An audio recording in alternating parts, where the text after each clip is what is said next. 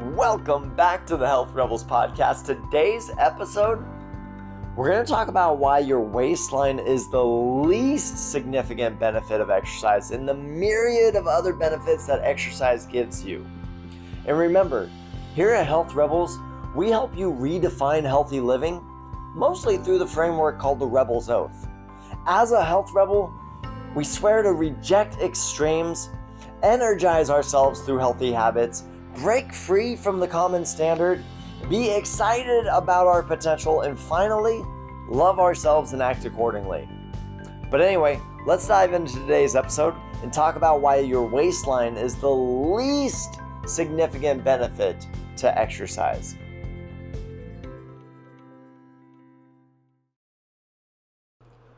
One thing that my clients and I do once a quarter is we do a book club we actually do a book club. So I'll I'll send out a book to my clients, then we'll all read the book together and, and then we'll get together and we'll discuss it. And at the date of this release, February 23rd, 2022, we're going to be doing a book club tonight on the book Younger Next Year. This book was co authored by Chris Crowley and uh, Dr.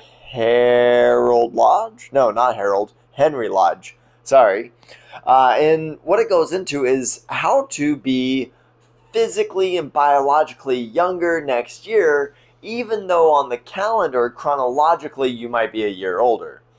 And as I was reading through this book, it just struck me how there are so many more benefits for what exercise does in the body other than other than just like waistline measurements even though the most talked about benefit, the most sought after benefit of exercise is your waistline and your abs, the reality is that's really the least impressive. So, uh, I want to bring some attention to other benefits outside of your waistline management that exercise gives us. Exercise is a driving force in the aging of your body by regularly exercising, we can prevent and reverse the aging process, as demonstrated through the book Younger Next Year. But it also impacts the health of your brain, the ability to think and fight off diseases of decline, such as dementia and Alzheimer's. That's also exercise also contributes to that benefit to keep us cognitively fit as we age and, and not even as we age. In the book Spark, the revolutionary new science behind exercise in the brain, Dr. John Ratey uh, highlights how a uh, zero hour fitness program in Naperville, Illinois, produced some of the highest test scores in the entire nation. In fact, some of the highest test scores in, in the entire world when when tested on STEM uh, on STEM categories, on STEM subjects, right? So exercise contributes to our mental health, our, our cognitive health. I misuse the word mental health, meaning more our emotional and psychological health. But exercise does a great deal of benefit there as well, right? Exercise has been shown by research done at Duke University to be as effective as antidepressant medications. Now, as a disclaimer, if you are on antidepressants, I am not telling you to stop doing that and just exercise instead. However, there was one study that showed that the benefits of exercise was as great as antidepressants, and I think that's amazing to be aware of. I think that's another really incredible benefit. It keeps us sunny and, and happy instead of getting dark and gloomy. Another really great benefit of exercise is the stress management of it.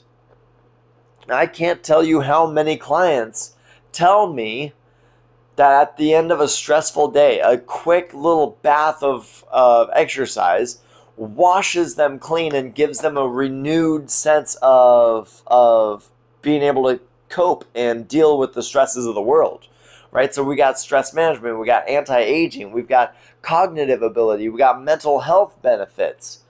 Exercise just does a myriad of benefits in the body, the least of which is your waistline. The least impressive benefit that exercise does is it impacts your it impacts your body image. right? We also know that the quality of life that you get when we exercise, the quality of life increases. Because of the level of fitness, you have more opportunities to enjoy the bounty of life's gifts. One of the biggest celebrations that I've had with my sister was when we first started walking together a couple years ago. We went up in Spokane, there's an area called the North Hill, and we walked to the top of that and tried to walk back home. And as we were having a conversation, she aggressively and angrily told me I needed to stop talking.